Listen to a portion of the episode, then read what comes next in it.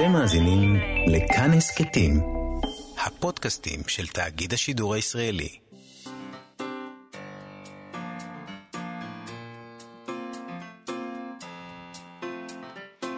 מה שכרוך עם יובל אביבי ומה יעשה לה. שלום, צהריים טובים, אנחנו מה שכרוך, מגזין הספרות היומי בכאן תרבות, מאיה סלע ויובל אביבי ב-104.9 ו-105.3 FM. איתנו באולפן היום מירה וקסלר ויבגני לייזרוביץ' שעושים איתנו את התוכנית. שלום לכם ושלום, יובל אביבי. או מאיה סלע. אנחנו אה, נחזור היום לספר שהזכרנו פה, אל האבדון של אריך אה, קסטנר, ספרו למבוגרים, יצא בגרמניה של תחילת אה, שנות ה-30.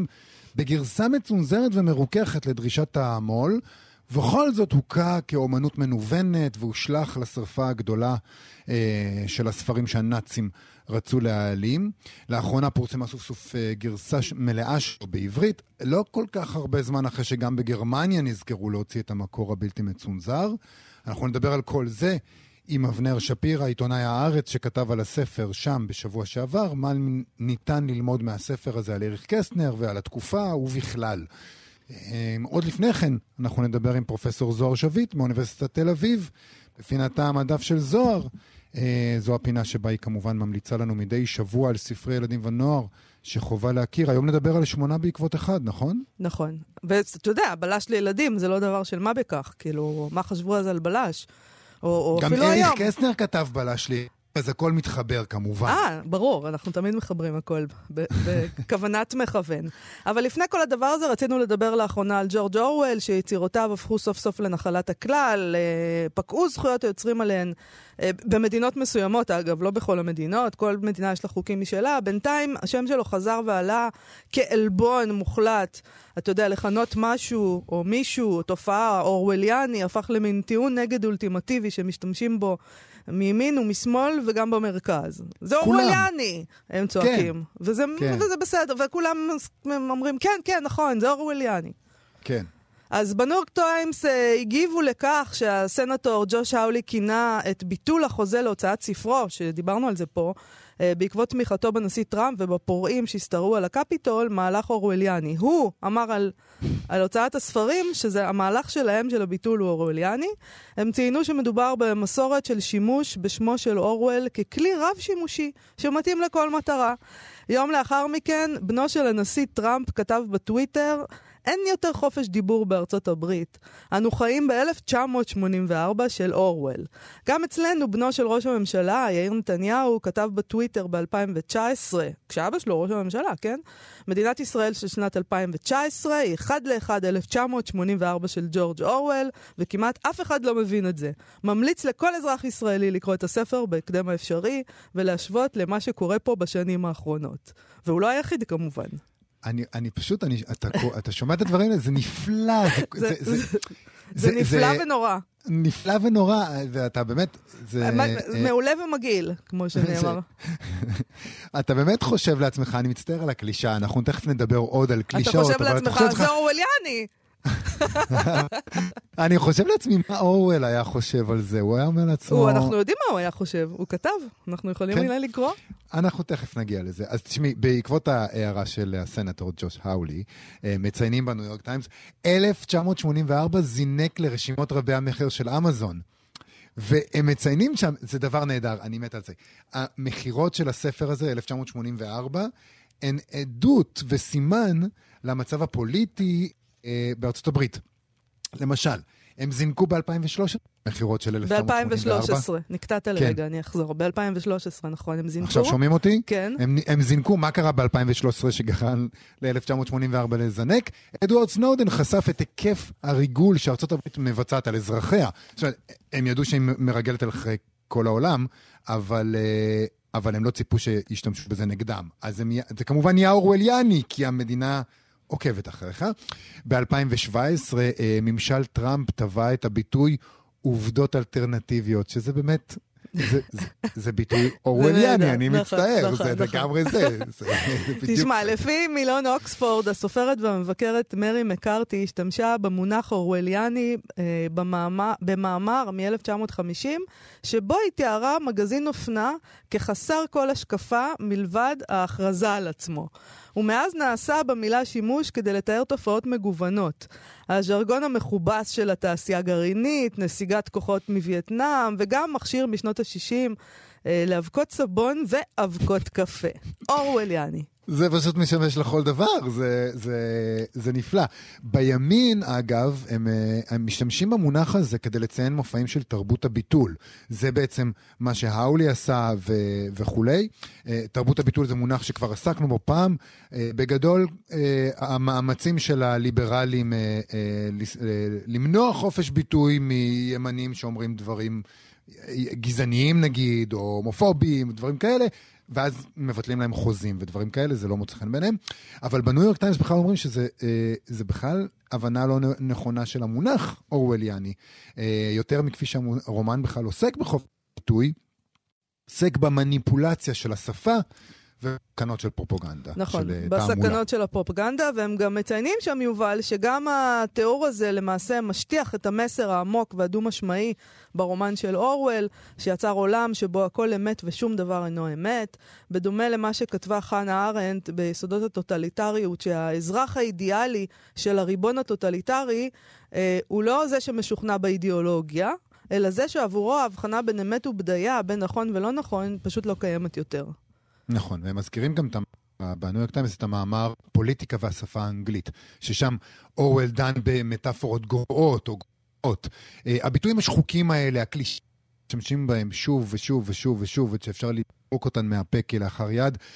באמת לחשוב מה המשמעות שלהם. הוא שם משתמש אה, בעקב אכילס, בשירת הברבור, ואם הוא היה כותב את זה היום, הוא היה מכניס גם את המונח האורווליאני פנימה. נכון. בעברית המאמר הזה ראה אור בקובץ אה, מתחת לאף שלך אה, בהוצאת דביר, בתרגומו של יועד וינטר שגב. המאמר כולו, אגב, נמצא ברשת, אם מחפשים אותו. אה, פשוט אפשר לרשום פוליטיקה והשפה האנגלית, אה, והוא מסתיים כך. חייבים להכיר בכך שהתוהו ובוהו הפוליטי הנוכחי קשור להתנ- להתנוונות השפה, ושניתן כנראה להביא לשיפור כלשהו בכך שמתחילים בצד הלשוני.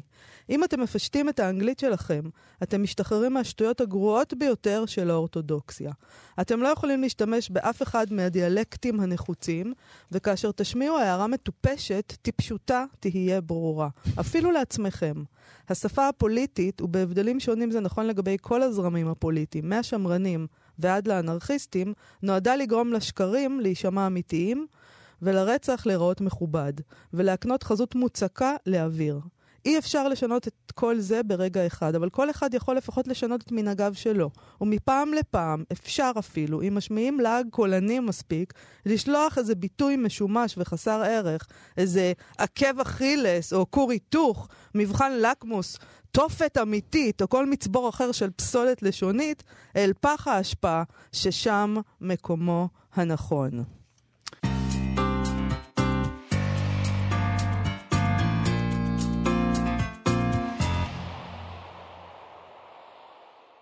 מה שכרוך בכאן תרבות, אנחנו מאיה סלע ויובל אביבי, מגזין הספרות היומי שלכם, וכמו בכל יום שני, אנחנו עם המדף של זוהר, פינתה של פרופסור זוהר שביט מאוניברסיטת תל אביב, שבה היא מוסיפה כל שבוע ספר נוסף למדף ספרי הילדים והנוער המומלצים שלה. שלום לפרופסור זוהר שביט. שלום, שלום, בוקר טוב. אז אנחנו מדברים היום על שמונה בעקבות אחד, בלש עברי לילדים. מדהים? נכון מאוד.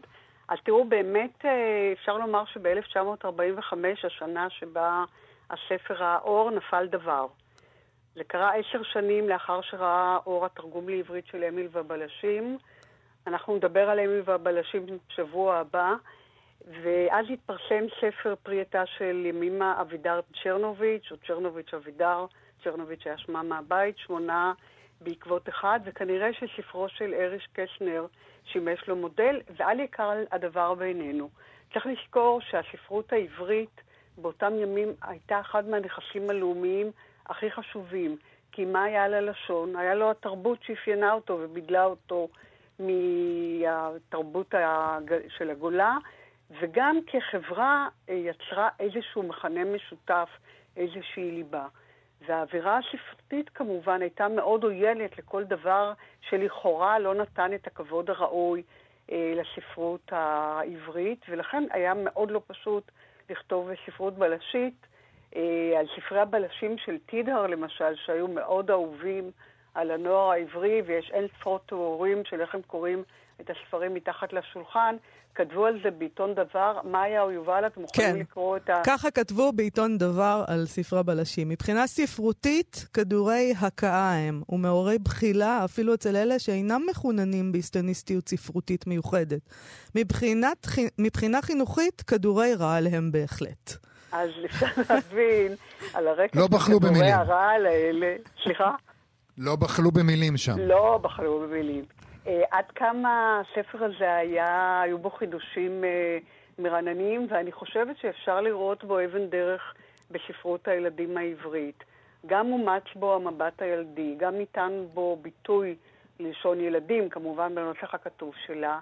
הוא התמקד בחבורת ילדים והמבוגרים כמעט נעלמו ממנו, והדבר החשוב מכל, הוא הכניס את הז'אנר של הבלש. אז אולי לפני שאנחנו נמשיך, נשמע את השיר מתוך הסרט שנעשה אה, בעקבות הספר הזה.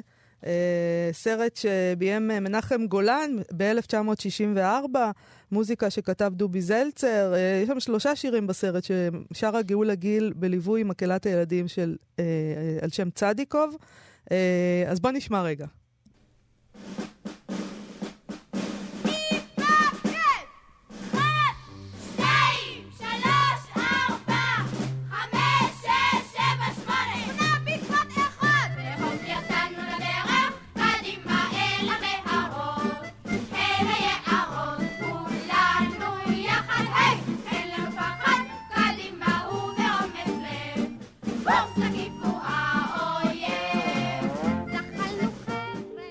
אז איך קרה שספר בלשי, שבו חבורת ילדים עוקבת אחרי פושע שמתגלה כמרגל גרמני מסוכן, אה, זוכה, זכה לחיבוק האוהב אה, מהממסד הספרותי, הפך לרב-מכר, עובד לשני סרטי קולנוע, אה, ובשנות ה-60 אפילו היה מש- משחק לוח.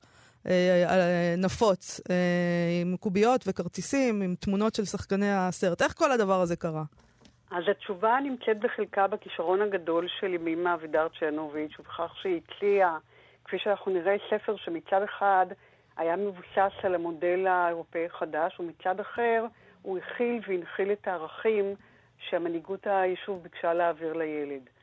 אה, המודל החדש, לערכים נגיע עוד מעט. המודל החדש, אני רוצה לומר כמה מילים על המודל החדש, הוא ניכר באוטונומיה הרבה שניתנה לעולם הילד וביצירת מרחב שכולו ילדים. ערכים, כפי שאנחנו נראה בהמשך, ניכרו בתפיסה לאומית לא מתנצלת, היום אי אפשר כמובן לכתוב דברים כאלה, ובגיוס של הילדים למאבק הלאומי. עכשיו, אני רוצה כמה, לומר כמה מילים על ימימה צ'רנוביץ' אבידר.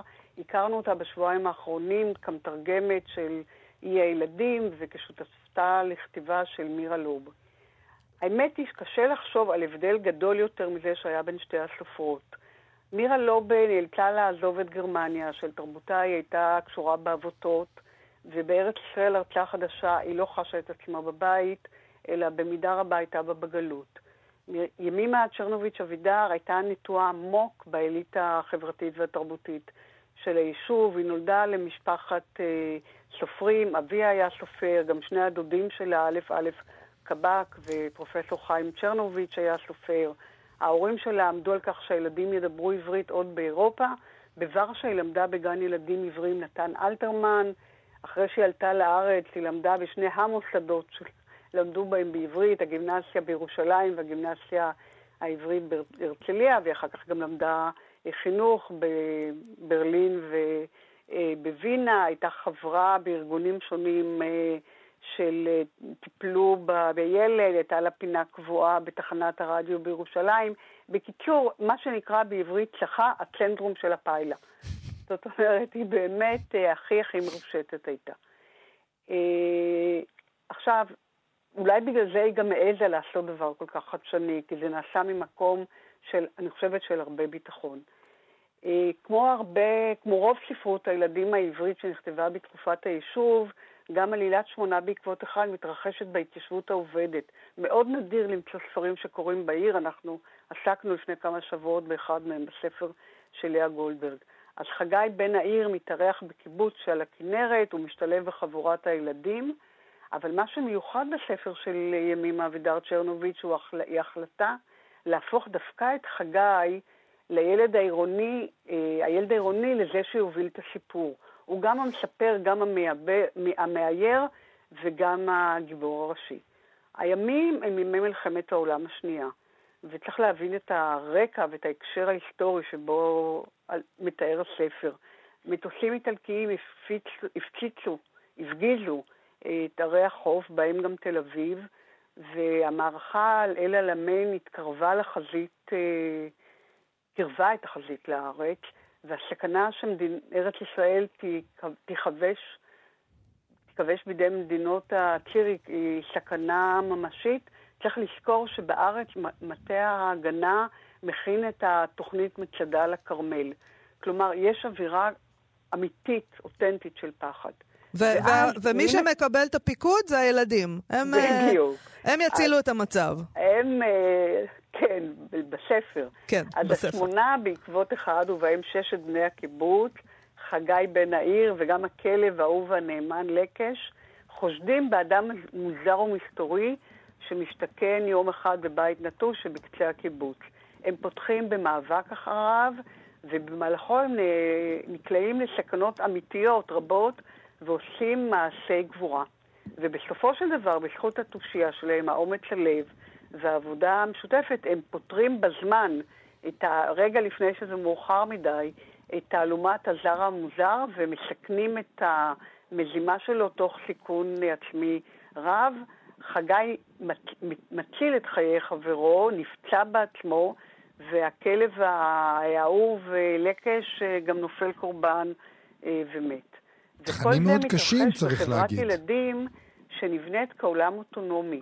הספר יכול להציג כמובן את חיי הילדים אה, כחיים שמנותקים מההורים כמעט לגמרי.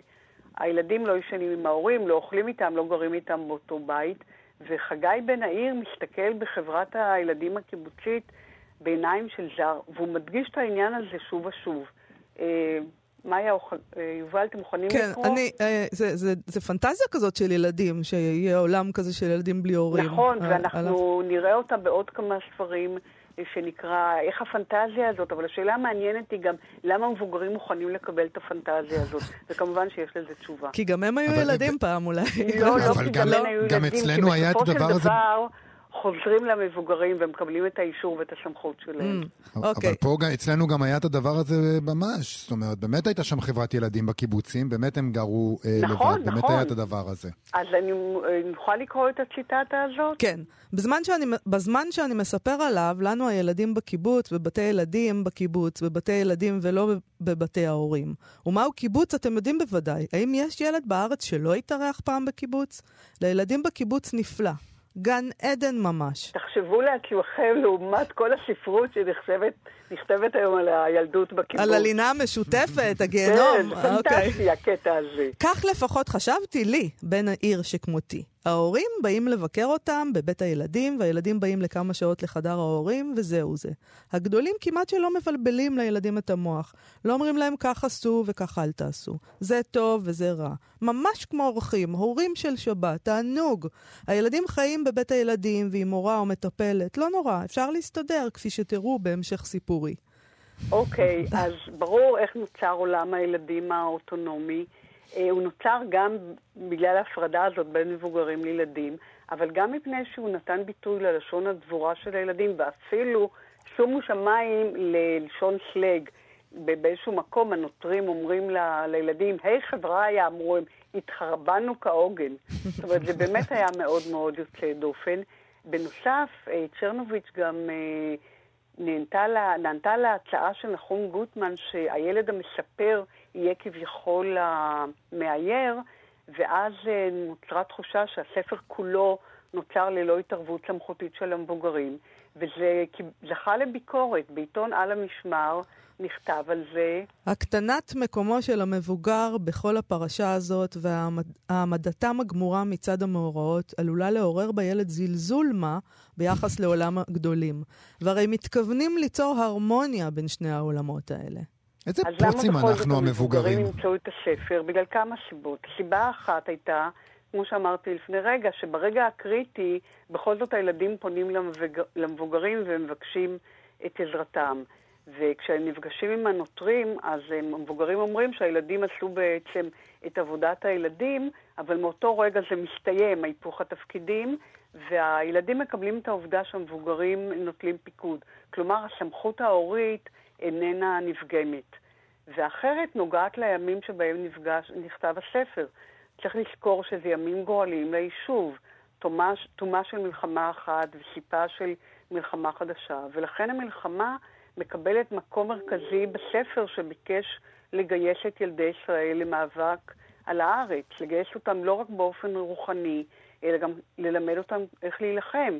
כאשר אבא של חגי, שהתגייס לצבא, בא לחופשה, הוא מקנה לחגי ידע רב על כלי הנשק השונים, והוא מעדכן אותו בכל מהלכי המלחמה, והידע הזה מצטייר כחיוני למהלך העלילה וממלא תפקיד חשוב בהצלחתם של הילדים, וכך גם כתבו על זה בעל המשמר.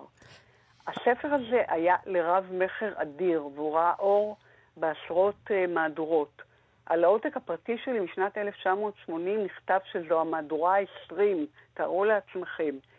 ואני, כשקראתי את הספר, שמתי לב שבני הצעיר אבנר טרח לרשום את שמו באות, באותיות קידוש הלבנה כמה פעמים על גבי הספר הזה, מה שהוא לא עשה אף פעם בספרים אחרים. אולי הוא רצה להבטיח את הבעלות על העותק המבוקש הזה. כן. בכל מקרה, זה היה הספר הפרטי של אבנר, וכך גם היו עשרות אלפי העותקים האחרים בבעלותם של הילדים בישראל, ואנחנו נצרף אותו היום לאחר כבוד רב למדף הילדים שלנו.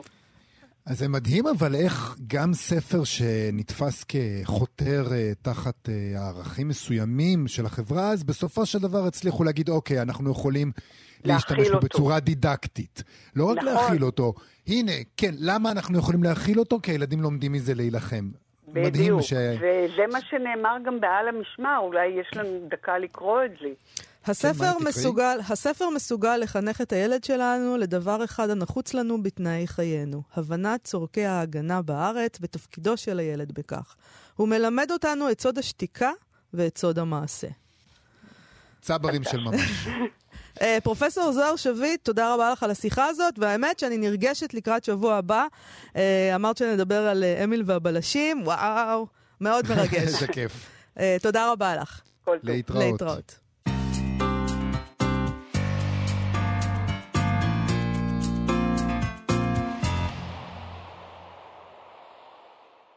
אנחנו, מה שכרוך בכאן תרבות, יובל אביבי, מאיה סלע, חזרנו אליכם. רצית להיות בלשית כשהיית קטנה? אני לא זוכרת דבר כזה. לא יודעת.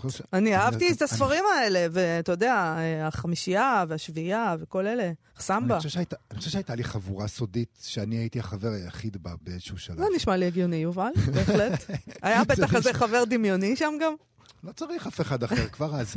אה, דיברנו אה, מעט על אה, הרומן אל האבדון של אריך קסטנר, אנחנו נדבר עליו בשבוע הבא כסופר ילדים, אבל היום אנחנו מדברים עליו כסופר למבוגרים. זה ספר למבוגרים שיצא לאור בתחילת שנות ה-30 בגרמניה, והושלך למדורת הספרים של הנאצים, תורגם לאחרונה לעברית ויצא בעת הקיבוץ המאוחד, בתרגומה של אילנה המרמן, ואבנר שפירא, עיתונאי הארץ כתב על הספר במוסף גלריה של העיתון בשבוע שעבר, והוא כותב שם אה, על האופן שבו ניתן, לאור הספר, להבין יותר את היחסים של קסטנר עם גרמניה הנאצית, וגם אולי להבין יותר את גרמניה של אז. שלום לעיתונאי אה, אבנר שפירא. שלום, צהריים טובים. בואו נדבר רגע על הספר הזה אה, בהקשר של, ה, של הצנזור. אתה מתאר שם מה הלך שם, אז בואו נתחיל עם העניין הזה. מה בעצם קורה מבחינה, מבחינת הספר הזה? מה כן צנזרו? לא, מה צנזרו, כן. קודם כל חשוב להדגיש שהצנזורה לא נעשתה על ידי המשטר או על ידי איזשהו גוף אה, פורמלי, אלא פשוט על ידי המו"ל, המו"ל הראשון של הספר.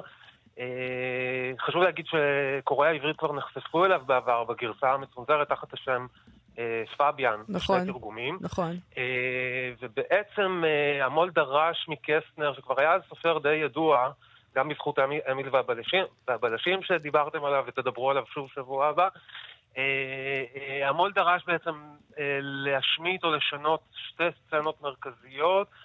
תכף אני אומר עוד משהו עליהם, וגם כל מיני ביטויים וניסוחים. זה ספר שעוסק הרבה בסקס, באירוטיקה, ביחסים בין המינים, או יחסים בתוך אותו מין בין אנשים שונים. אה, והמו"ל ביקש אה, אה, להשמיט חלק מהם. אנחנו לא יודעים בדיוק מה, מה היה שם, כי ההתכתבות בין המו"ל לבין קסטנר לא שרדה ברובה, אבל ללא ספק שתי סצנות מרכזיות הושמטו, וקסטנר בעצם נאלץ לכתוב מחדש שני פרקים. והוא פשוט הסכים לזה. כלומר, הוא... הוא הסכים בלב כבד. אנחנו אוקיי. כן יודעים שבהתכתבות עם אמא שלו הוא אה, התקצף על הדרישה הזאת. אפשר לשאול למה הוא לא הלך למו"ל אחר, או למה הוא לא ביטל, וגם, ואגב, גם למה הוא לא הוציא את הספר בהמשך חייו, את הגרסה המקורית. כן. אה, יש לזה כל מיני תשובות, אבל, אבל העובדה היא שבעצם הספר בגרסתו השלמה, ללא כל מחיקות, ו, ו, וגם עם הכותרת המקורית שקסנר נתן לו, פורסם בגרמנית לראשונה רק לפני שבע או שמונה שנים. ו- ומגיע עכשיו אל העברית, כאמור, בתרגום היפה של אבל- אילנה אמרמן. איך אתה מסביר להגיד- את זה אבל, שזה לקח להם כל כך הרבה שנים להוציא את הספר ה- הלא מצונזר לגרמנים? אה, אה, אה, כתב היד שוכן בארכיון הספרות הגרמנית במרבך, והיה צריך מישהו ש- שירים אותו, ש- ש- שיראה את ה- את ההשפעה של הצנזורה. זאת אומרת, אפשר להגיד בסך הכל שתי סצנות וכמה ביטויים אירוטיים, אבל כפי, ש, כפי שגם אילנה אמרמן מסבירה באחרית הדבר, זה משהו יותר מהותי. זאת אומרת, יש סצ- סצנה שלועגת למנהל של הגיבור. המנהל מתפשט לפני העובדים שלו ומראה להם צלקת בעקבות, אה, אה, בעקבות ניתוח שהוא עבר. אה, וה- והסצנה הזאת היא, לועגת למנהלים, נות- נותנת כבוד לעובדים המושפלים, וזה שינה משהו מהותי במשמעות של, של הספר, ובדומה לכך גם סצ- סצנה אחרת שבה פביאן והחבר הטוב שלו אה, לבודה, שהם הם בעצם הגיבורים של הספר, אה, נוס- נוסעים באוטובוס ברחבי ברלין ושמים ללעג כל מיני מוסדות ומונומנטים ברחבי העיר, בזמן ששאר הנוסעים אה, באוטובוס אה, לא יודעים את נפשם אה, מרוב זעם, אה, ככה שגם זה כמובן מקבל איזושהי, איזושהי משמעות חברתית ופוליטית. אה, אה, צריך אבל להגיד שקודם כל, הסצנות האלה שאתה מזכיר, שאנחנו יכולים עכשיו סוף סוף לקרוא אותן בעברית, הן, אה, סצנות אדירות. הן סצנות נכון. נהדרות, ממש. זה, זה שתי סצנות, הספר, אני מאוד אהבתי את הספר, זה שתי הסצנות האלה נהדרות ממש, אבל מה ש... מה ש... זה שתי סצנות שמתארות הלך רוח מאוד מאוד ויימרי, כפי שאנחנו אה, לומדים עליו, אה, וגם הסצנות המיניות, התיאור הזה של המועדונים. אלה סצנות שאנחנו ברבות הימים למדנו גם על, ה, על התרבות הגוף, גם על הצלקות של, אה, של האנשים שהלכו להילחם, גם על, ה, על הזלזול הזה בכל מה שמקודש לגרמני המסורתי. זה מאוד מאוד ויימרי.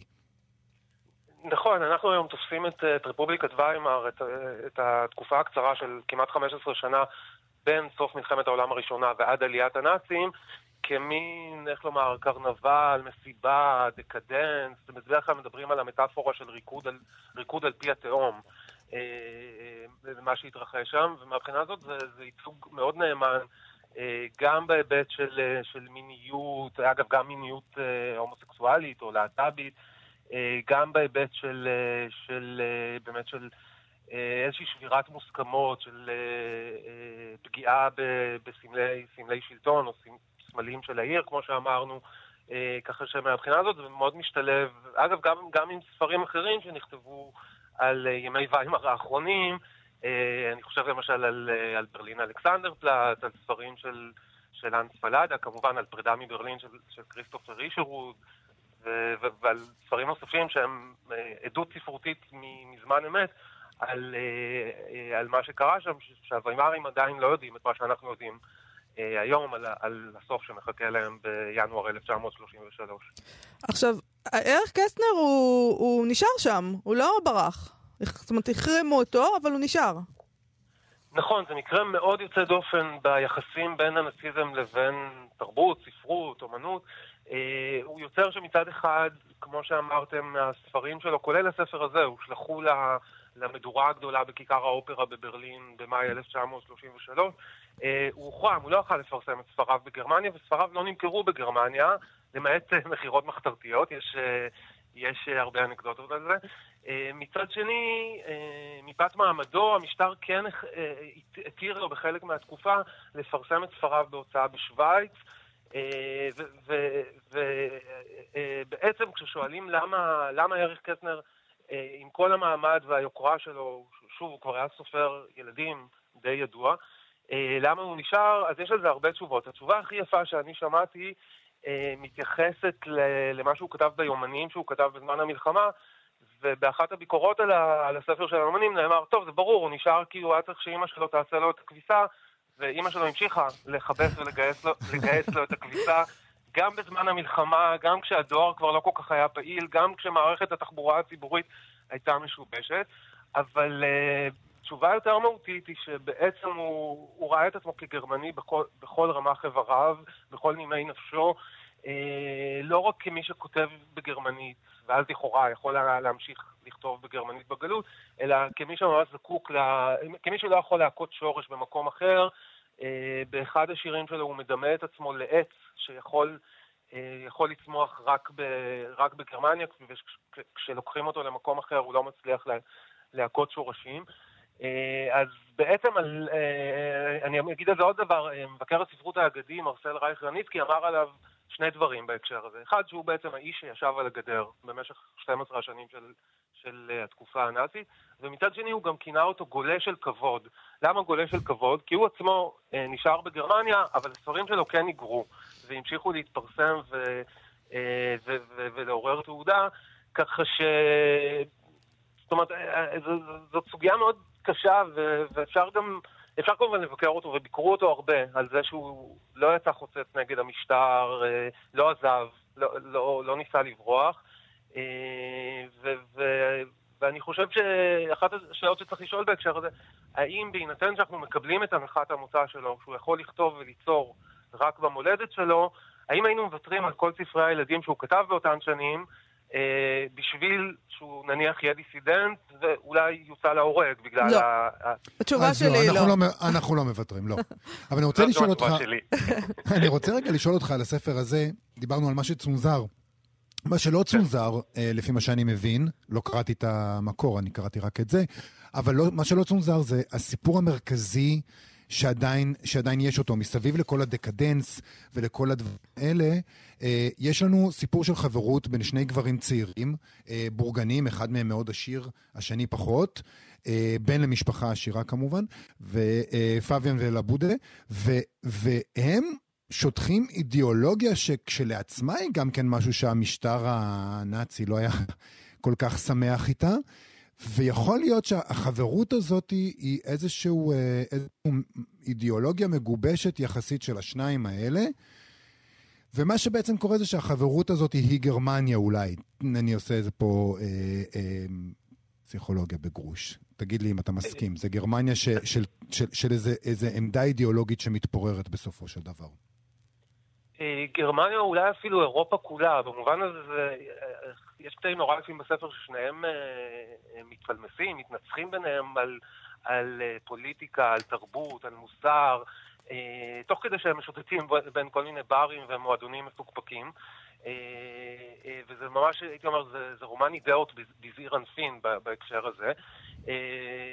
ו- ואני חושב ש, שהייתי אומר בהמשך למה שאתה אומר, שזה יותר אולי, אפשר לגזור מזה את תפיסת המוסר, המוסר של אריך קסנר עצמו, שמוסר זה לא משהו כזה בגדול שאתה, אני יודע, הולך, בטו, הולך לטוויטר וכותב אה, את מה שאתה חושב על אה, אורלי לב או אורלי לוי או אורלי בר-לב, אלא מוסר זה מה שקורה ב- בסביבה הקרובה שלך, שאתה, אה, איך שאתה מתנהג עם החברים שלך ו, ואיך שאתה מתייחס ל... אה, לילדה ענייה שגונבת מאפרה בסופרמרקט, זה, זה קורה בספר, כן? אה, שגונבת מאפרה בסופרמרקט, בסופרמרקט כדי שיהיה לה מתנה להביא לאבא שלה, ופביאן הגיבור נחלץ לעזרתה, משלם במקומה על המאפרה. אה, או דברים כאלה. זאת אומרת, זה, זה מוסר בקטן, בסביבה היומיומית, בהקשר הקרוב. והחברות הזאת בין פביאן ללבודה, שבעיניי היא לוז הספר, מעבר לכל ההקשרים התקופתיים וההיסטוריים והתרבותיים שהזכרנו, אה, אז החברות הזאת משמשת כ... כ- אה, הייתי אומר כמשענת קנה רציף. בתוך עולם מאוד כאוטי, מאוד חסר ביטחון, חסר ודאות, וכשהחברות הזאת אה, מתערערת, אז מה שנגלה לעין, אפשר לומר, מה שנגלה לעין זה חשיכה נראית. העיתונאי אבנר שפירא, אה, תודה רבה לך על השיחה הזאת. אה, ספר נפלא, פשוט. ערך קסטנר למבוגרים. אה, אל האבדון אל יצא האבדון. בקיבוץ המאוחד. תרגום של אה, אילנה אמרמן. תודה רבה. תודה רבה לך, להתראות. להתראות.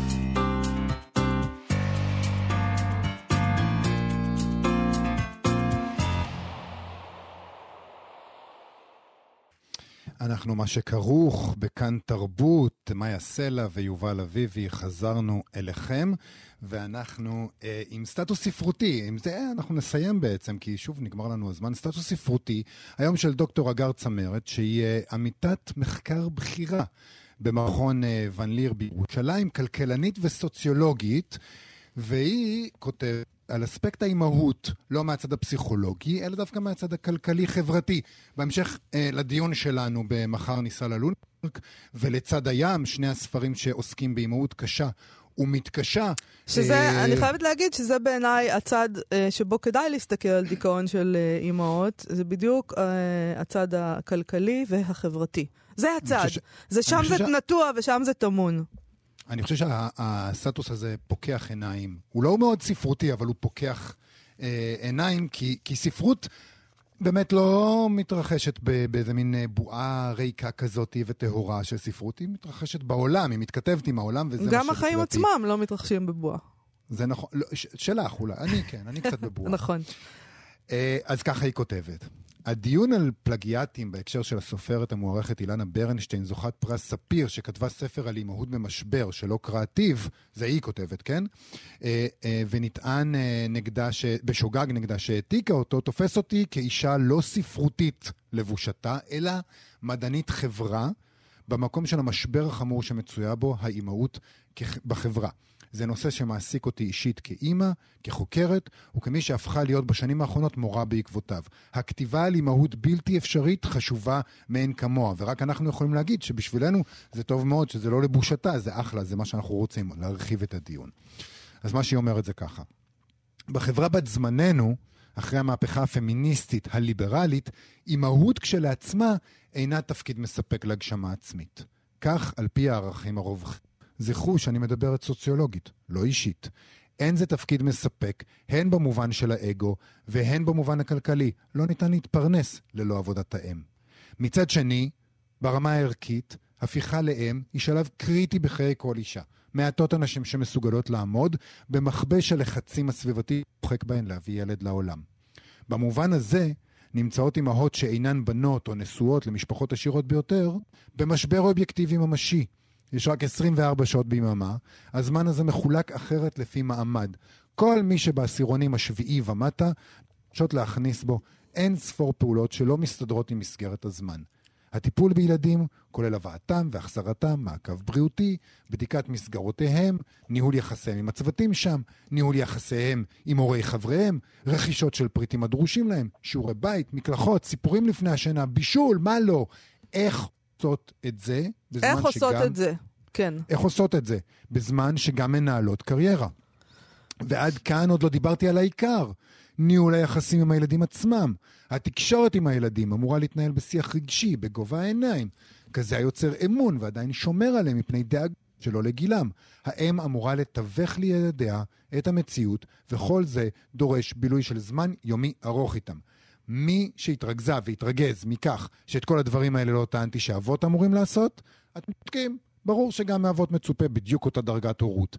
דרגת ההורות נקבעת על בסיס מה שילדים זקוקים לו, לא על פי הזמן שיש להורים. כתבתי עד כה, היא אומרת, רק על אמהות, כי עדיין הציפייה החברתית מאמהות רבה יותר מאשר אבות. בפועל, אמפירית, אימהות הן ההורה העיקרי כמעט בכל המשפחות. אגב, זה לא רק העניין של ציפייה חברתית, זה פשוט עובדה של מה שבאמת קורה. האבות נכון. אה, מתנערים, אה, אה, רבים מהם, מה, מכל הדבר הזה של הבית. הם, אה, אתה יודע, ויש חוז- עכשיו מחקרים הם על חוזרים זה, מהעבודה מתישהו. על זה שהקורונה, למשל, מה קורה בקורונה, מישהו אחד חייב להישאר בבית עם הילדים, ומי זה? אה, אמרנו את זה כבר בתוכנית לא פעם, מי נשאר? כמובן. האמא. איכשהו זה יצא ככה, פוקס. אה, אוקיי, אז אה, דוקטור אגר צמרת אה, ממשיכה. בהינתן העומס הכלכלי שמוטל על אימהות, מה שמפתיע הוא כמותן הקטנה יחסית של אלה שמתמוטטות מזה. חשוב שנבין שלא מדובר בתופעה פסיכולוגית בלבד, כזו המתרחשת אך ורק במעבה התת-מודע של האימהות, ודורשת פסיכואנליזה לפתרונה. זוהי תופעה כלכלית, תרבותית וחברתית, שקשורה למבנה החברתי-כלכלי המבוסס על תשתית ערכית שאינה מטיבה עם נשים. באירופה, כשבעקבות המהפכה הפמיניסטית-ליברלית הוצאו לנשים משרות דומות לשל גברים, הקטינו הנשים את שיעור הילודה. בישראל, מנגד, שיעור הילודה הולך ועולה באופן עקבי כל שנה, החל משנת 2005. בינתיים, בזמן שהמבנה הכלכלי דוחק אימהות לאובדן שפיותן, הילדים הם אלה שמשלמים את המחיר הכי גדול. בחברה הישראלית בת זמננו יש ריבוי של ילדים מוזנחים, ואני לא מתייחסת למאות אלפי הילדים שמוגדרים על ידי הרווחה כנוער בסיכון, אלא על ילדים שאימהותיהן לא עומדות בעומס, גם הן וגם אבותיהם כל היום בעבודה, והם נדרשים לשרוד ללא תמיכה רגשית, בלי שהוריהם יודעים מה עובר עליהם באמת, ללא יחסי אמון עם אף מבוגר, ללא היקשרות בטוחה, ועם אפס עומק רגשי ביחסים שלהם עם הזולת. ונוסף לכל זה, איש אינו מכיר בתופעה הזו כבעיה החברתית החמורה של ימינו. בעיה שאין... אה, אין פה אחד שלא משלם עליה מחיר כבד. כילד להורים, כהורה וסתם כאזרח שנתקל בחיי היום-יום בהתנהגות של הילדים המוזנחים רגשית, שהם השדרה המרכזית של החברה הישראלית בת זמננו. אה, זה מאוד דרמטי מה שהיא כותבת, ו...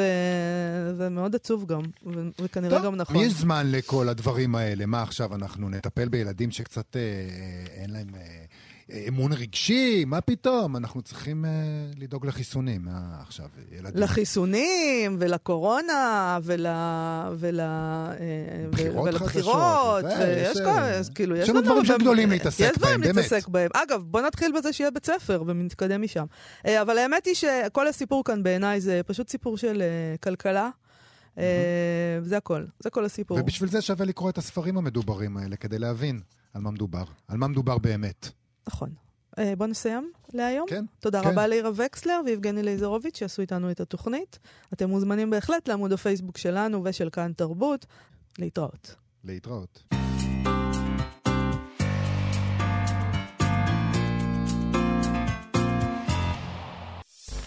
אתם מאזינים לכאן הסכתים, הפודקאסטים של תאגיד השידור הישראלי.